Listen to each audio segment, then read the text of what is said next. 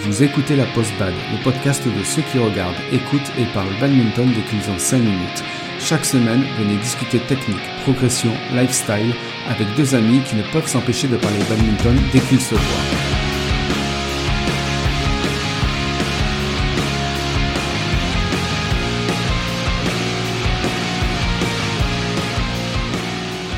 Bonjour à tous et bienvenue dans ce nouvel épisode de la Post Bad, un épisode où on va remettre de l'ordre, un épisode où on va vous expliquer pourquoi vous devez vous tenir à carreau, un épisode où vous allez comprendre pourquoi il faut être gentil sur le terrain, et dans la vie de tous les jours aussi d'ailleurs. Je suis Joe. Et je suis Gigi. On va parler aujourd'hui des officiels techniques, leur rôle et leur importance dans la compétition, mais avant tout ça, on va commencer avec une petite histoire. Alors, nous sommes le 21 juillet 2013 et c'est la finale du double homme de l'Open du Canada. Et cette finale oppose deux paires thaïlandaises. Et dans ces deux paires, il y a deux joueurs en particulier qui sont adversaires ce jour-là, mais qui étaient d'anciens partenaires car ils ont joué ensemble lors des JO de Londres un an auparavant, donc en 2012. Et ces deux joueurs s'appellent Bodin Isara et Manipung Jongjit. Alors j'espère que je le prononce bien. et pendant le match, donc les esprits s'échauffent et ils commencent à se chercher tous les deux.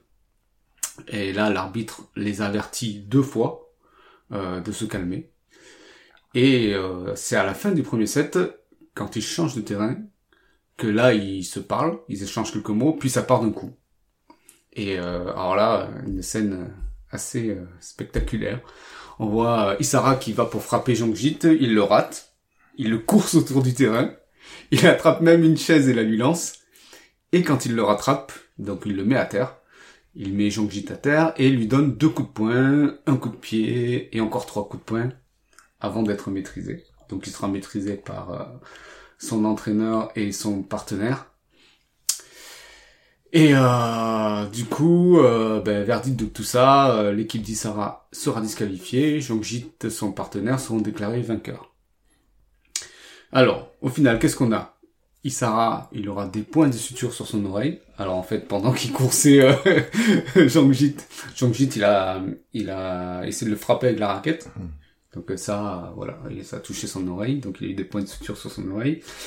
Euh, donc comme je le disais, euh, ils ont été disqualifiés parce que donc Isara et son partenaire ont été disqualifiés parce qu'ils ont eu un carton noir. Donc sur l'ensemble de la compétition. Donc euh, si je comprends bien, ils ont pas, ils ont eu aucun prix. Voilà. Bah, le carton noir, c'est quand même une sanction assez lourde et il y a peu de joueurs euh, qui en ont reçu dans le circuit. Oui, c'est vrai. je reviendrai pas dessus, mais euh, je crois qu'on a un joueur français qui a, qui a eu droit à un carton noir. Euh, donc Isara, euh, donc celui qui a, qui a donné les coups, ben, il écopera de deux ans de suspension de toute compétition inter- internationale. Et Jongjit, lui, donc celui qui s'est fait frapper, lui sera suspendu trois mois. Mais du coup, enfin, je comprends même pas pourquoi il est suspendu. Enfin, Si, parce qu'il a provoqué Ouais, voilà, c'est ça. Ah, Provocation. Hmm. Euh, voilà. Donc euh, là, je pense que euh, c'est ce qu'on a de plus euh, assez violent, je dirais, euh, dans le bad euh, international. Euh, euh, alors, je dirais euh, dans les années récentes, même euh, peut-être. euh, je, moi, j'ai pas, j'ai pas vu pire que ça. C'est, assez impressionnant. Je, on vous, on vous donnera les euh, le lien euh, vers la vidéo euh, dans les dans la description. Et donc vous aurez le plaisir de voir un peu. Oui, il y va de bon cœur. voilà, assez violent.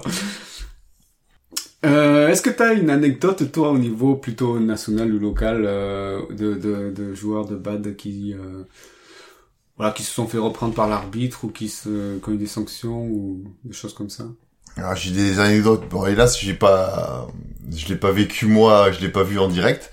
Mais bon, j'ai eu pas mal de retours et, sur euh, un ancien joueur international que dont je tairai le nom et qui a déjà eu un, un carton noir à l'international, qui s'est embrouillé avec un joueur et euh, ça en est venu à bah, ceci, s'il a craché sur le joueur.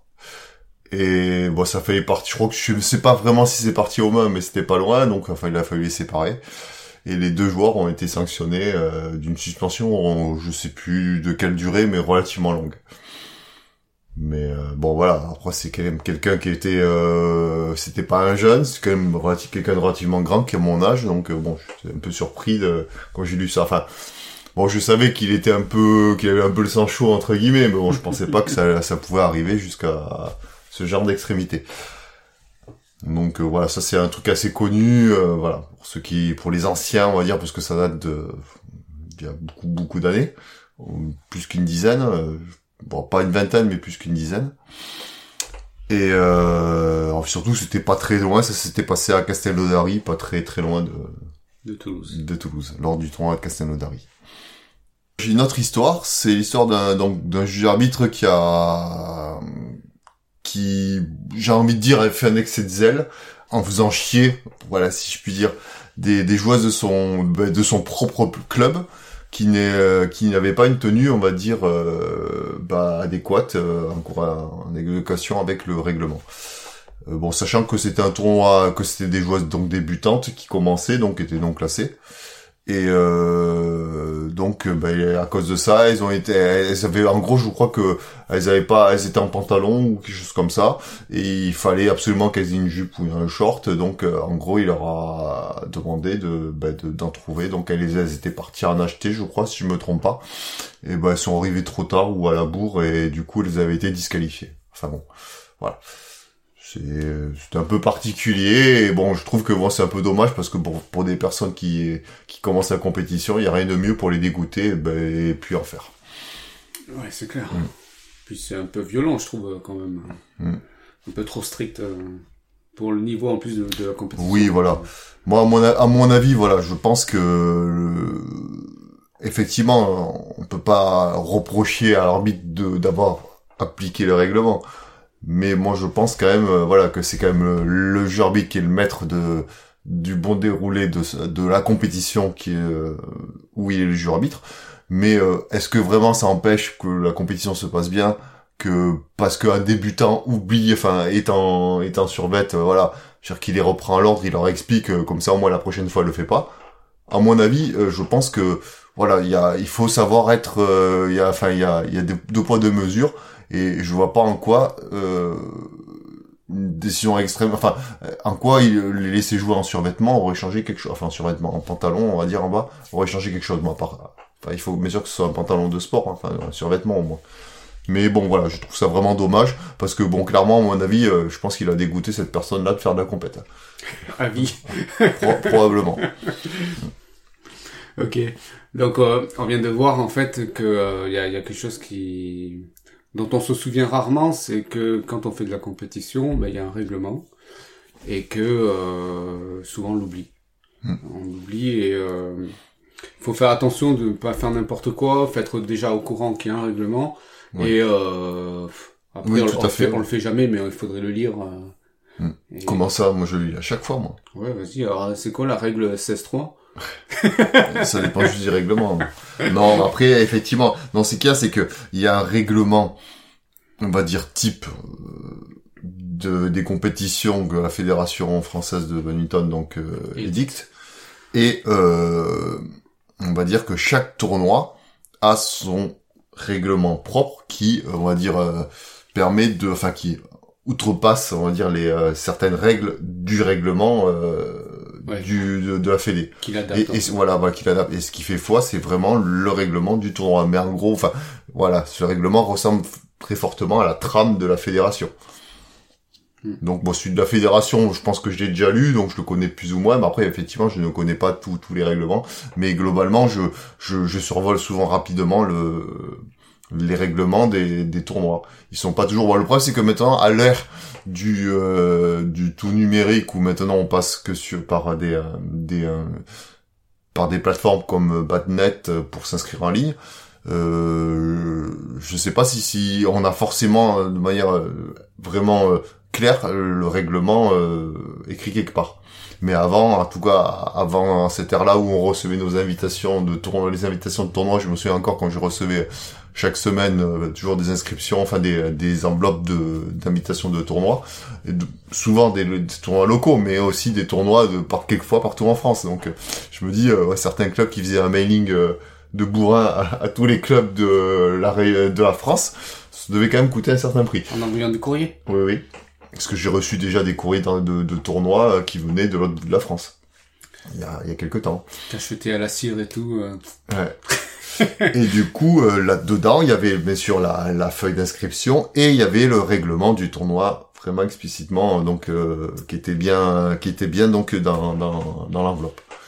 Et là, bon, forcément, on pouvait pas le rater. Mais effectivement, là, sur des sites euh, comme Badnet, je sais même pas, je suis pas certain de toujours le voir le règle, le, le règlement. Euh, donc voilà, il y a une méconnaissance du règlement, mais aussi ce qu'on constate aussi, et là c'est un conseil qu'on vous donne aussi, bah, c'est de connaître un peu au minimum les règles du badminton. Mais après, euh, enfin, je reviens rapidement sur le règlement. Ce qui est important, après, bon, je pense que c'est pas que la faute des euh, des euh, des joueurs. Pour moi, c'est important que les clubs qui inscrivent leurs, enfin, qui inscrivent les joueurs, euh, expliquent quand même aux, aux joueurs compétiteurs qu'il y a un règlement, qu'il est important de prendre en compte, enfin, et donner, on va dire, les règles simples sur la tenue vestimentaire, des choses comme ça. Bon, ce qu'il y a, c'est qu'avant, euh, on pouvait s'inscrire individuellement. Enfin, on pouvait s'inscrire. On était obligé de passer par son club pour s'inscrire. Donc, du coup, de toute façon, on savait, le club savait quelle personne allait faire une compétition. Donc, pouvait, on va dire, rappeler les règles, on va dire, de, euh, qui existent pour les tournois, les, les tenues et compagnie. Mais c'est vrai que maintenant, euh, donc à l'ère de, de Badnet, euh, je crois qu'il y a possibilité de s'inscrire individuellement. Donc du coup, effectivement, un club est pas forcément au courant de qui va s'inscrire. Sauf après, ça dépend surtout du réglage au niveau de Badnet, parce que Badnet permet de, au club de, de centraliser. On va dire que quand, quand un joueur s'inscrit de son club s'inscrit à un tournoi, il faut que, que le responsable du club le valide. Bon, dans ces cas-là, on voit les inscriptions qui passent, donc au moins on est sûr qu'on sait qui veut s'inscrire et c'est nous qui validerons ou pas l'inscription pour ce joueur. Donc du coup, on peut voir euh, et donc du coup lui donner, lui rappeler les règles, on va dire les règlements qui existent. Et après, juste par rapport à ce que je disais euh, sur les règles du badminton, là, je pense que c'est de la responsabilité de chaque joueur Hmm. de au moins connaître le minimum. Euh, de pas partir en compétition sans savoir, euh, je sais pas, euh, qu'est-ce qui est considéré comme euh, faute. euh, Oui. euh, ouais, tu sais, il y en a qui... Non, non, c'est vrai, parce que moi, moi, personnellement, moi, sur ma toute, toute première compétition, on- je dirais pas, enfin, c'était il y a au moins 20 ans, 1945. voilà, voilà, euh, mon premier adversaire ne savait même pas euh, compter correctement les points, donc, euh, donc ça m'avait un peu surpris, parce que moi, ça faisait quand même presque deux ans que je faisais du badminton euh, au club, euh, bon, sans faire de compétition, et bon, quand je m'y suis mis, voilà, je savais quand même compter les points, je savais quand même, euh, je, je connaissais euh, les conditions, enfin, je savais comment faire pour, euh, pour qu'un match se déroule correctement, quoi. Non, mais ne serait-ce que, je pense, euh, le minimum, ce serait déjà de savoir qu'est-ce qu'est-ce qui est considéré comme faute. Les fautes de service, les fautes quand tu euh, touches oui. le volant, quand ça, quand le volant touche ton vêtement, mais... Oui, mais bien sûr, mais bon, je veux dire que même, même ne pas savoir euh, combien il faut marquer de points pour gagner un set ou des choses comme ça, moi, c'est ce que j'avais eu. Ouais, mais ça, tu pars pas. Je pense pas que tu pars, que tu partes en tournoi euh, Hmm. sans savoir Bon, après, ça. c'est- je pense que c'est quand même des cas relativement exceptionnels. Bon, là, vraiment, peut-être que j'avais quelqu'un qui, euh, qui, est, euh, c'est, clairement, ça devait être sa toute, toute première compète et, et bon, il a été peut-être parachuté comme ça parce qu'il est remplacé, parce que je serais même plus dur si c'était un joueur local du, du tournoi que j'avais fait. Et euh, que bon voilà, c'était peut-être pour faire bouche-trou, il a dépanné euh, et qu'il connaissait rien du tout, je ne sais pas du tout. Mais c'est, fort probable. Bon, alors là, on a beaucoup parlé avec, à travers euh, trois anecdotes, là, bah, des sanctions que, que peuvent donner un officiel technique. Mais euh, c'est assez rare. Hein. Moi, je, je vois pas beaucoup de sanctions. euh, J'en ai pas vu beaucoup Mm. depuis euh, que je fais du badminton. Euh, Revenons-en au rôle d'un officiel technique. Donc, en gros, euh, on va Enfin, dire quand vraiment... Tu, quand tu dis officier technique, tu parles du, du juge arbitre? Les juges arbitres, arbitres, juges service, juges de ligne, Mm. tous les officiels techniques. Mm. Donc là, je vais juste résumer. euh, je vous laisse compléter avec de la lecture si vous voulez. Mais en gros, le rôle d'un officiel technique, c'est d'être garant du bon fonctionnement de la compétition et de faire respecter le règlement. Donc ça peut se résumer à ça. Mm. Et donc, Voilà, comme c'est plus Ouais, le rôle du GIA là que tu me donnes. euh, si t'es un arbitre, euh, faut que tu fasses aussi respecter le règlement. Il faut que tu sois garant du bon déroulement du match. Bah, du match, pas de la compé. Oui, voilà. ouais, mais toi, pour moi, c'est c'est pour ça que je veux pas non plus rentrer dans les Mm. détails, mais ben, ça tombe bien parce qu'on va parler des rôles là. euh, alors, euh, on a le juge arbitre, l'arbitre, les juges de service et juges de ligne. Donc, le juge arbitre, lui, il est responsable du tournoi et il peut être assisté par des JA, enfin des juges arbitres adjoints qui ont les mêmes responsabilités que lui. Euh, je rentre pas dans le détail encore une fois, ça apporte pas grand chose de plus. Oui, mais les jeux, pourquoi il y a, enfin, je fais juste un résumé rapide par rapport au nombre de ju- euh, aux juges arbitres adjoints parce que c'est pas forcément nécessaire d'avoir des juges arbitres adjoints. Ça dépend surtout du nombre de terrains disponibles euh, dans la compétition. Je crois que un juge arbitre peut s'occuper d'une compétition seul euh, si je crois qu'il y a neuf terrains, je crois maximum, il me semble si je dis pas de bêtises. Après au-delà, sur tous les neuf terrains, il faut un juge arbitre de plus quoi. Donc adjoint. si tu as plus de 9 terrains. Voilà. Oui, bah après c'est normal. hein. Tu Oui, peux oui, pas oui, gérer, bien sûr, toi, bien sûr. tout seul euh, Voilà. de gros gros Bon tournois. après je pense pas, enfin je pense qu'on a le droit d'avoir plus que plus de juges, enfin plusieurs juges arbitres adjoints, même s'il y a moins de 9 terrains, mais bon, après c'est c'est luxueux, on va dire. Mais Oui. c'est possible. Parce que ça se paye un juge arbitre. Ouais. Après ça dépend, voilà, après ça dépend les juges arbitres, ça dépend de plein de choses, mais bon globalement le, le- la règle ouais c'est que voilà il y a le juge arbitre se fait payer, bon il a il a des il y a des grilles tarifaires, enfin il a ses prix et bon après ça dépend, certains certains faut payer moins, d'autres plus, euh, voilà. Mais ça ça vraiment ça dépend après des affinités aussi entre le club et le juge arbitre. Ensuite, on a l'arbitre. Donc l'arbitre, ben, il est désigné par le juge arbitre pour un match. Euh, dans ce cas-là, lui, il est responsable du terrain et de ses environs immédiats, donc autour du terrain. Et il doit rendre compte au juge arbitre. Voilà, en gros, responsable de match. Euh, ensuite, on a les juges de service et les juges de ligne. Bah, eux, ben voilà, ben, ils sont responsables de tout ce qui est service et euh, ligne et sont désignés par le juge arbitre ou l'arbitre s'ils se mettent d'accord pour un match. Voilà, on rentre volontairement pas dans les détails. Oui, parce que c'est très touffu et bon, le mieux c'est que vous, enfin, si vraiment vous êtes intéressé par euh, Oui, par ça, euh, il y a de la documentation, on vous mettra le euh, un lien sur euh, la documentation de la fédération par rapport à ça. Alors, qu'est-ce que toi tu vois de bien d'avoir un juge arbitre, des arbitres, des juges de service et juges de ligne dans un match, dans un tournoi? Bah, tout simplement, c'est que bah, quand il y a un litige, euh, bah, suffit de demander au, au- l'arbitre, au juge de ligne. euh, Enfin, on n'a pas à demander d'ailleurs, parce que si on en a, c'est eux qui donnent la décision. Donc, euh, pour moi, euh, doit même pas y avoir de litige. Parce que la décision finale, c'est eux qui la prennent, et donc euh, normalement, il n'y a pas de litige. Parce qu'effectivement, notre arbitrage, lorsqu'un volant litigieux, on n'est pas d'accord, euh, ça peut, ça, ça peut quelquefois être délicat, et ça peut, bon, euh, arriver, enfin, il peut y avoir des situations un peu tendues. Quoi. Non, mais je veux dire, quand un match part en sucette, que tu vois que l'autre il arrête pas de te griller des points, euh, t'es en droit de demander à un juge arbitre, ou à, l'arbitre. Ben, si t'as l'impression que effectivement c'est, euh, enfin, t'as l'impression que le, le match se passe pas dans des conditions euh, bonnes parce que voilà, il y a peut-être t'as l'impression qu'il triche ou quoi que ce soit. On a le droit de demander au juge arbitre d'avoir un arbitre euh, pour son match.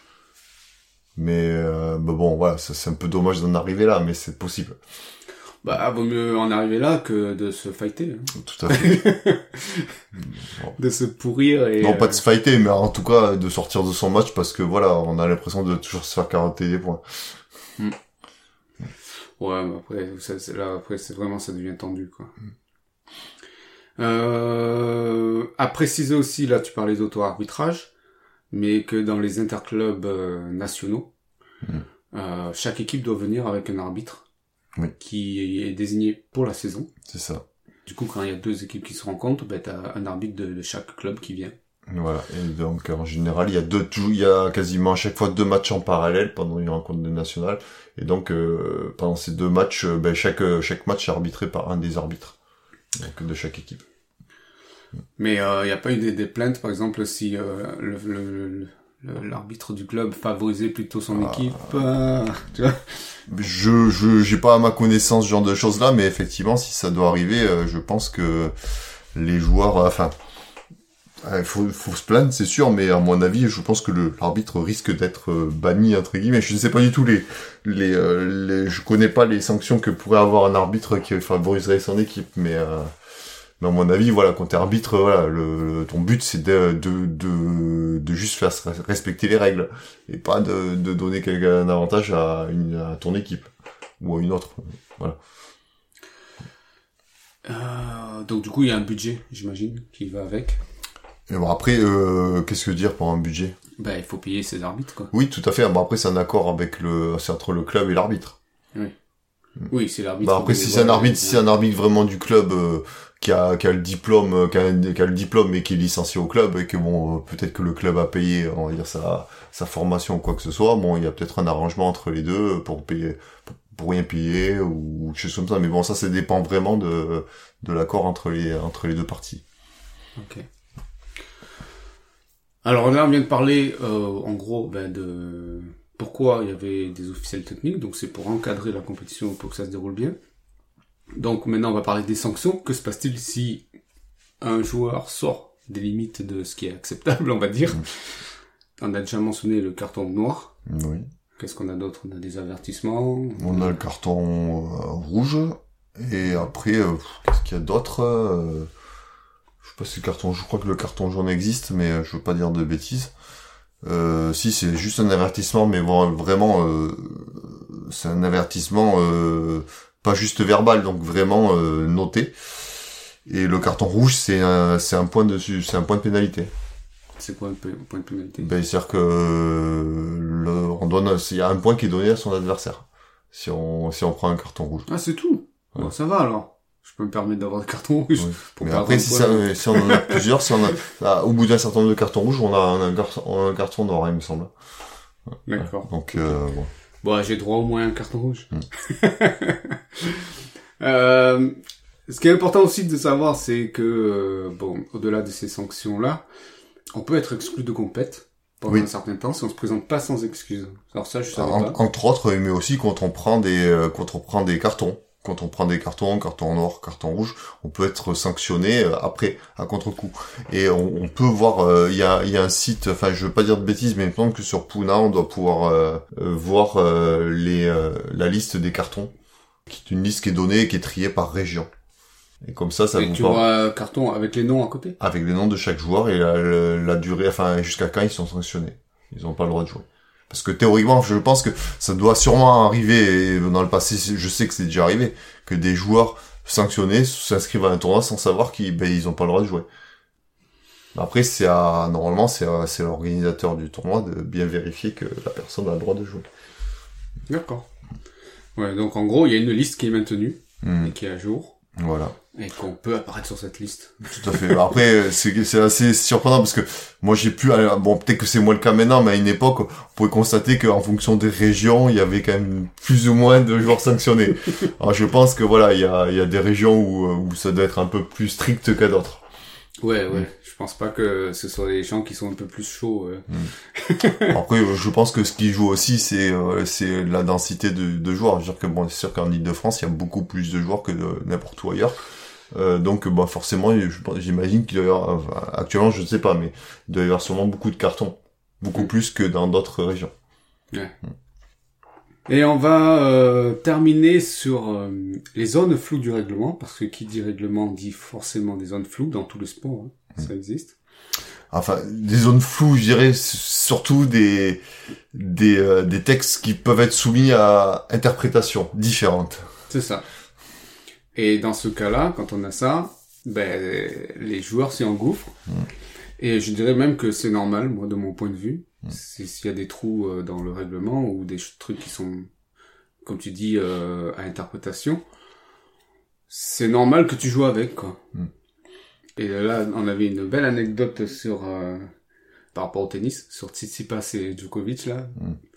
Ouais, c'est vrai que ces derniers temps, on, on a pu constater que voilà, des, des joueurs comme Djokovic hein, et surtout Tsitsipas euh, profitaient d'un flou, on va dire, euh, sur le temps de de pause qu'ils ont droit entre les sets, parce qu'en gros, il y a droit à deux pauses toilettes. Euh, je crois deux pour des matchs en 5-7. Et euh, il n'y a pas de durée vraiment indiquée sur ces pauses toilettes là.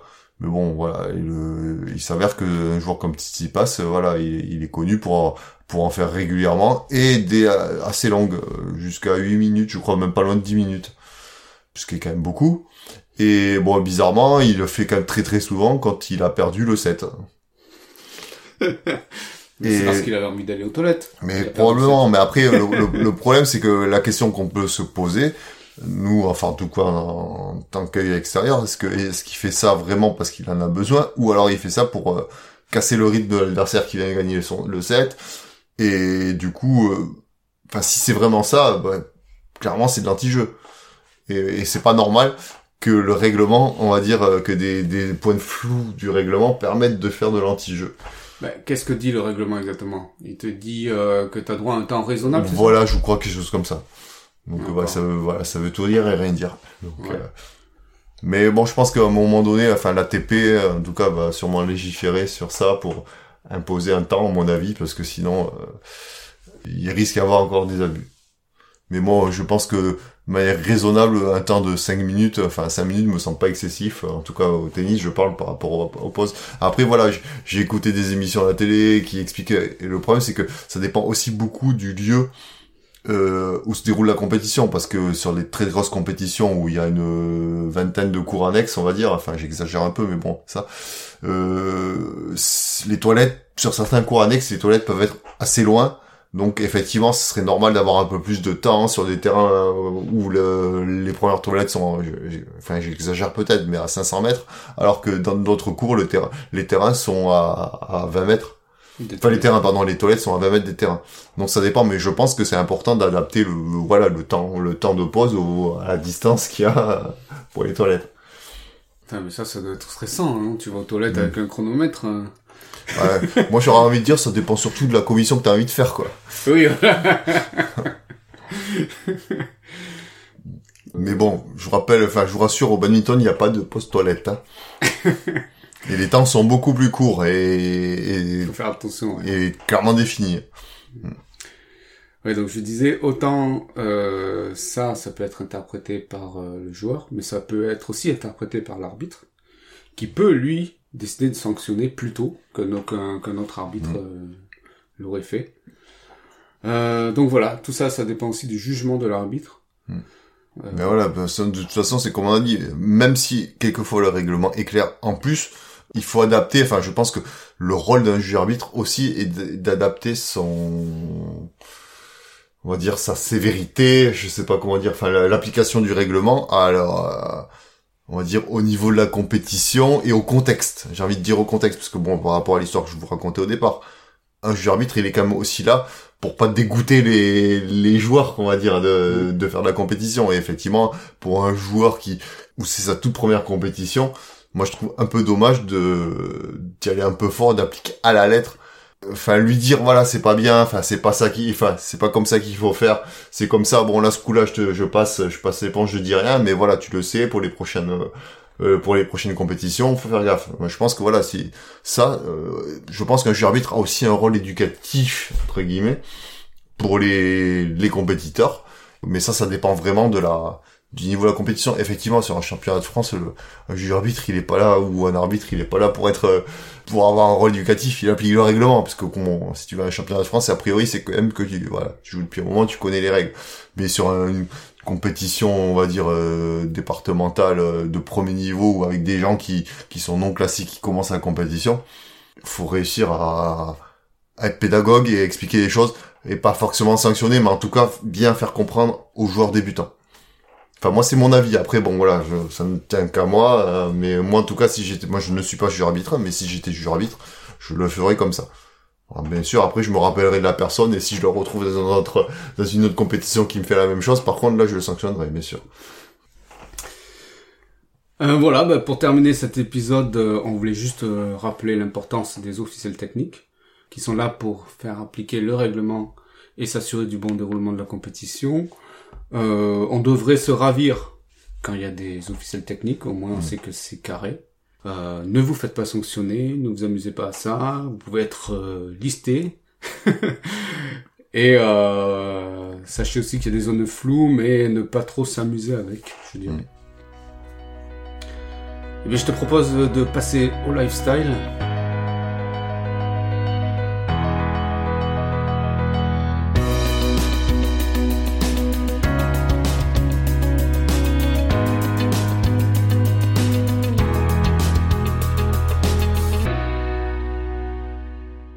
Ok, ben je vais commencer là.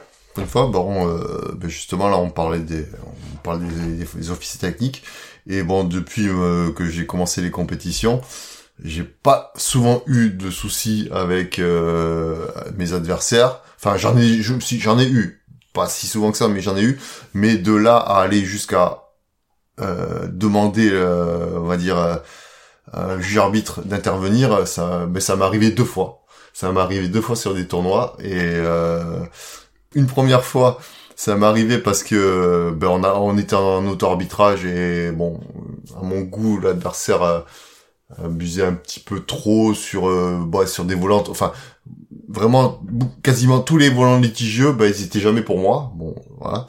Et à un moment donné moi j'avais demandé à un arbitre euh, donc parce que ça m'énervait de voir que voilà c'était tout comme ça. Et en plus bon il y avait eu des soucis sur le le comptage des points et moi j'ai demandé un arbitre et euh, la personne ne voulait pas. Mais bon, voilà. Du coup, j'ai demandé, j'ai demandé à un arbitre d'intervenir pour avoir un arbitre et bon, on a, on a eu un arbitre pour pouvoir finir le match. D'ailleurs que j'ai perdu, mais bon, ça c'est, c'est anecdotique.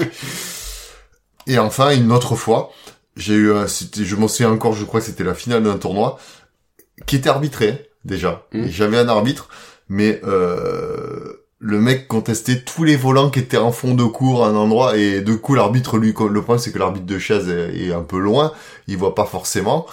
Et à un moment donné ça m'avait tellement saoulé que j'ai carrément demandé mais mettez-moi des juges mettez des juges de ligne. Hmm. et du coup on nous a mis des juges de ligne. Et à et plusieurs fois la personne a, dit a dit non non il sort alors que le volant et que le ligne a annoncé qu'il était bon donc moi ça m'avait réconforté sur le fait que ouais, je, voilà j'ai bien fait de demander à des juges de ligne. Bon ça a été accepté heureusement pour moi, mais euh, globalement moi c'est quand même euh, voilà c'est c'est des situations qui sont pas évidentes et bon perdre moi ça me gêne pas. dire que si c'est à la loyale à la loyale pardon et que ben, j'ai mérité de perdre parce que le mec était meilleur voilà c'est comme ça. Mais euh, parce que bon, du coup, à chaque fois, en plus, quasiment à chaque fois où c'est arrivé, on se rend compte que c'est souvent des matchs un peu tendus. C'est-à-dire qu'un match où vraiment on est on est vraiment bien devant, ou on est vraiment bien derrière, globalement, souvent il n'y a pas de litige. Et, chaque fois, c'était sur des matchs tendus. Et d'ailleurs, je m'en souviens très bien, c'était un match super tendu que j'avais, je crois, gagné, euh, enfin, sur le, où j'avais demandé du juge de ligne au troisième set, j'avais dû gagner au troisième set euh, en demandant, euh, enfin, aux prolongations du troisième set. Hmm. Donc voilà. Ok. Eh bien, moi, c'est une anecdote. Euh, il y avait le tournoi de mon club et j'y étais allé, donc ça, ça fait longtemps. Hein. Euh, j'y étais allé et j'avais amené ma fille. Euh, elle avait, je crois, à l'époque 4 ans. Et euh, voilà, j'étais allé pour, pour dire bonjour aux joueurs du club, quoi. Et les regarder un peu jouer. Et et j'étais passé euh, à côté d'un terrain et je vois ma fille qui, qui commence à aller récupérer les plumes. Elle a 4 ans, euh, hmm. elle aimait bien ramasser les plumes.